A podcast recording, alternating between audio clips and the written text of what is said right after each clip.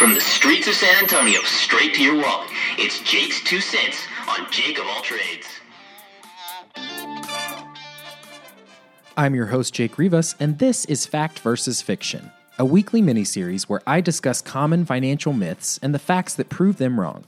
This series is brought to you by iFinancial, a financial planning firm integrating technology and personalized advice to help working professionals achieve financial success.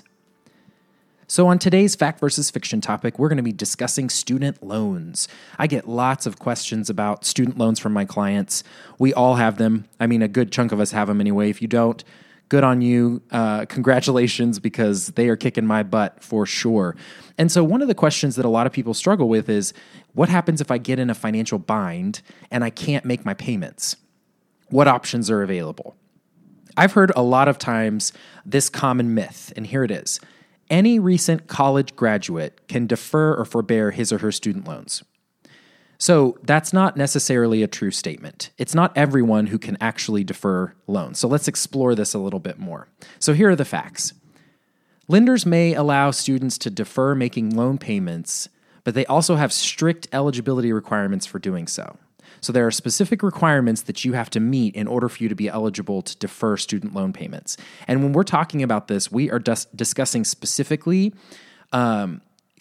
public student loans. So student loans that you took out from the government, not private student loans that you took out independently from a bank of some kind. And so if you are one of the people who has consolidated your student loans to an outside lender like SoFi or Wells Fargo or Chase, unfortunately, these deferment options that we're going to talk about don't apply to you. And that's one of the reasons why you have to be cautious about when you are considering refinancing your student loans with a private lender. So we're talking about federal student loans that have the benefits of federal student loan repayment programs, okay?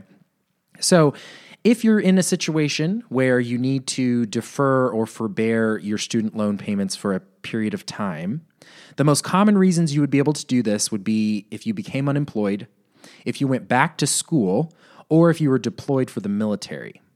So it's important to understand that even if you get to defer or forbear the loan, you may still be responsible for paying the interest that's accruing on the loan. Because again, even though you're not paying student loans, even though you're not making a payment, you have interest that's accruing on those loans during that period of time. So if you qualify for one of those eligibility requirements and you're able to forbear or defer your student loan, it's going to be up to the lender, is going to determine when you need to resume the payments.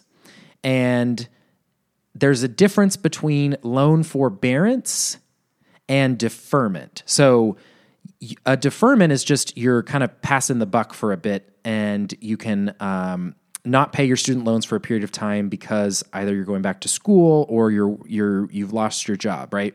There's another thing that's called a loan forbearance, which allows you to suspend or reduce your payment, and that's typically in specific installments.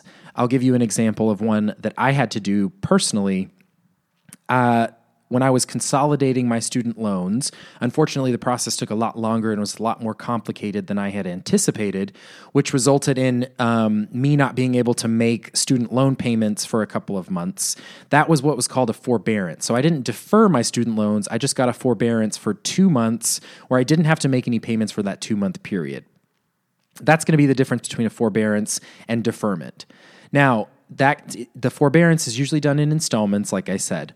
Now, to avoid damaging your credit or becoming delinquent, if you're having trouble making your loan payments, you need to contact your lender right away to determine if you could qualify for the deferment or the forbearance, because it's better for you to get a deferment or forbearance than it is to just not make the student loan payments, because the impact on your credit score is more harmful by not making the payments than it would be just to receive a deferment or a forbearance.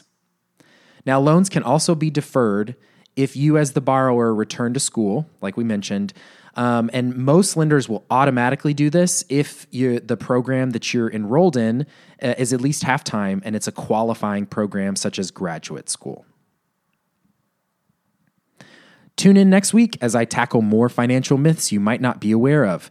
Subscribe to the show on iTunes or Google Play, and follow me on social media at Jake's 2 Cents, and check out my blog at jakes2cents.com.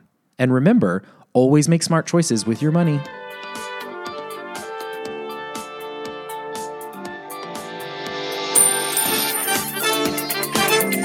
Securities and advisory services offered through Commonwealth Financial Network. Member FINRA, SIPC, a registered investment advisor. Fixed insurance products and services offered through CES Insurance Agency. Actual performance and results will vary.